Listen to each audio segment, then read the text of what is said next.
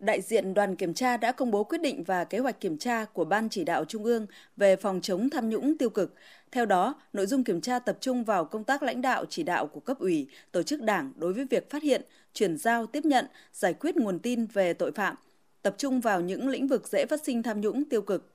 Công tác phát hiện, chuyển nguồn tin về tội phạm đến các cơ quan chức năng,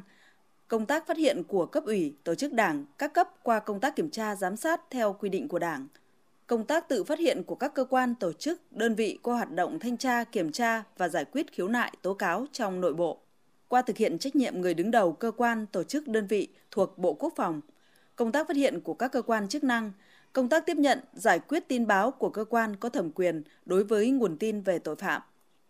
Tại buổi làm việc, Đại tướng Phan Văn Giang, Phó Bí thư Quân ủy Trung ương, Bộ trưởng Bộ Quốc phòng cho biết. Sau khi chúng tôi nhận được cái kế hoạch kiểm tra này thì ban thường vụ quân ủy trung ương tôi cũng họp, trao đổi, giao nhiệm vụ cho các cơ quan. Qua phổ biến ờ, công bố các quyết định, các kế hoạch kiểm tra ờ, chúng tôi xin tiếp thu. Đặc biệt là ý kiến của các đồng chí để chúng tôi bổ sung để đáp ứng với yêu cầu, nhiệm vụ mà đoàn kiểm tra đưa ra. Trên cơ sở đó chúng tôi cũng xác định đây là một cái cuộc để chúng tôi có cái điều kiện, có cái cơ sở để chúng tôi khắc phục những cái tồn tại để hoàn thành cái nhiệm vụ.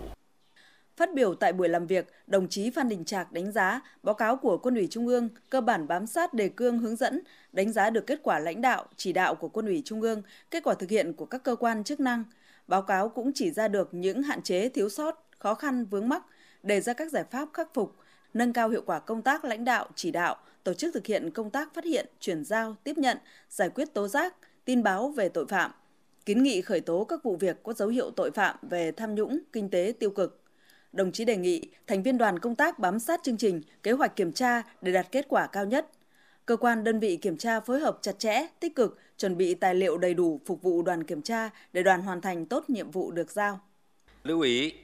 là cả cái đơn vị được kiểm tra thì rất mong các ông chí phối hợp tạo điều kiện cho đoàn kiểm tra làm việc, nhất là bổ sung các cái tài liệu, số liệu, cái báo cáo giải trình mà khi có yêu cầu thêm quá trình kiểm tra thì ờ, tôi đề nghị hai bên chúng ta thảo luận để kết luận rõ ưu điểm,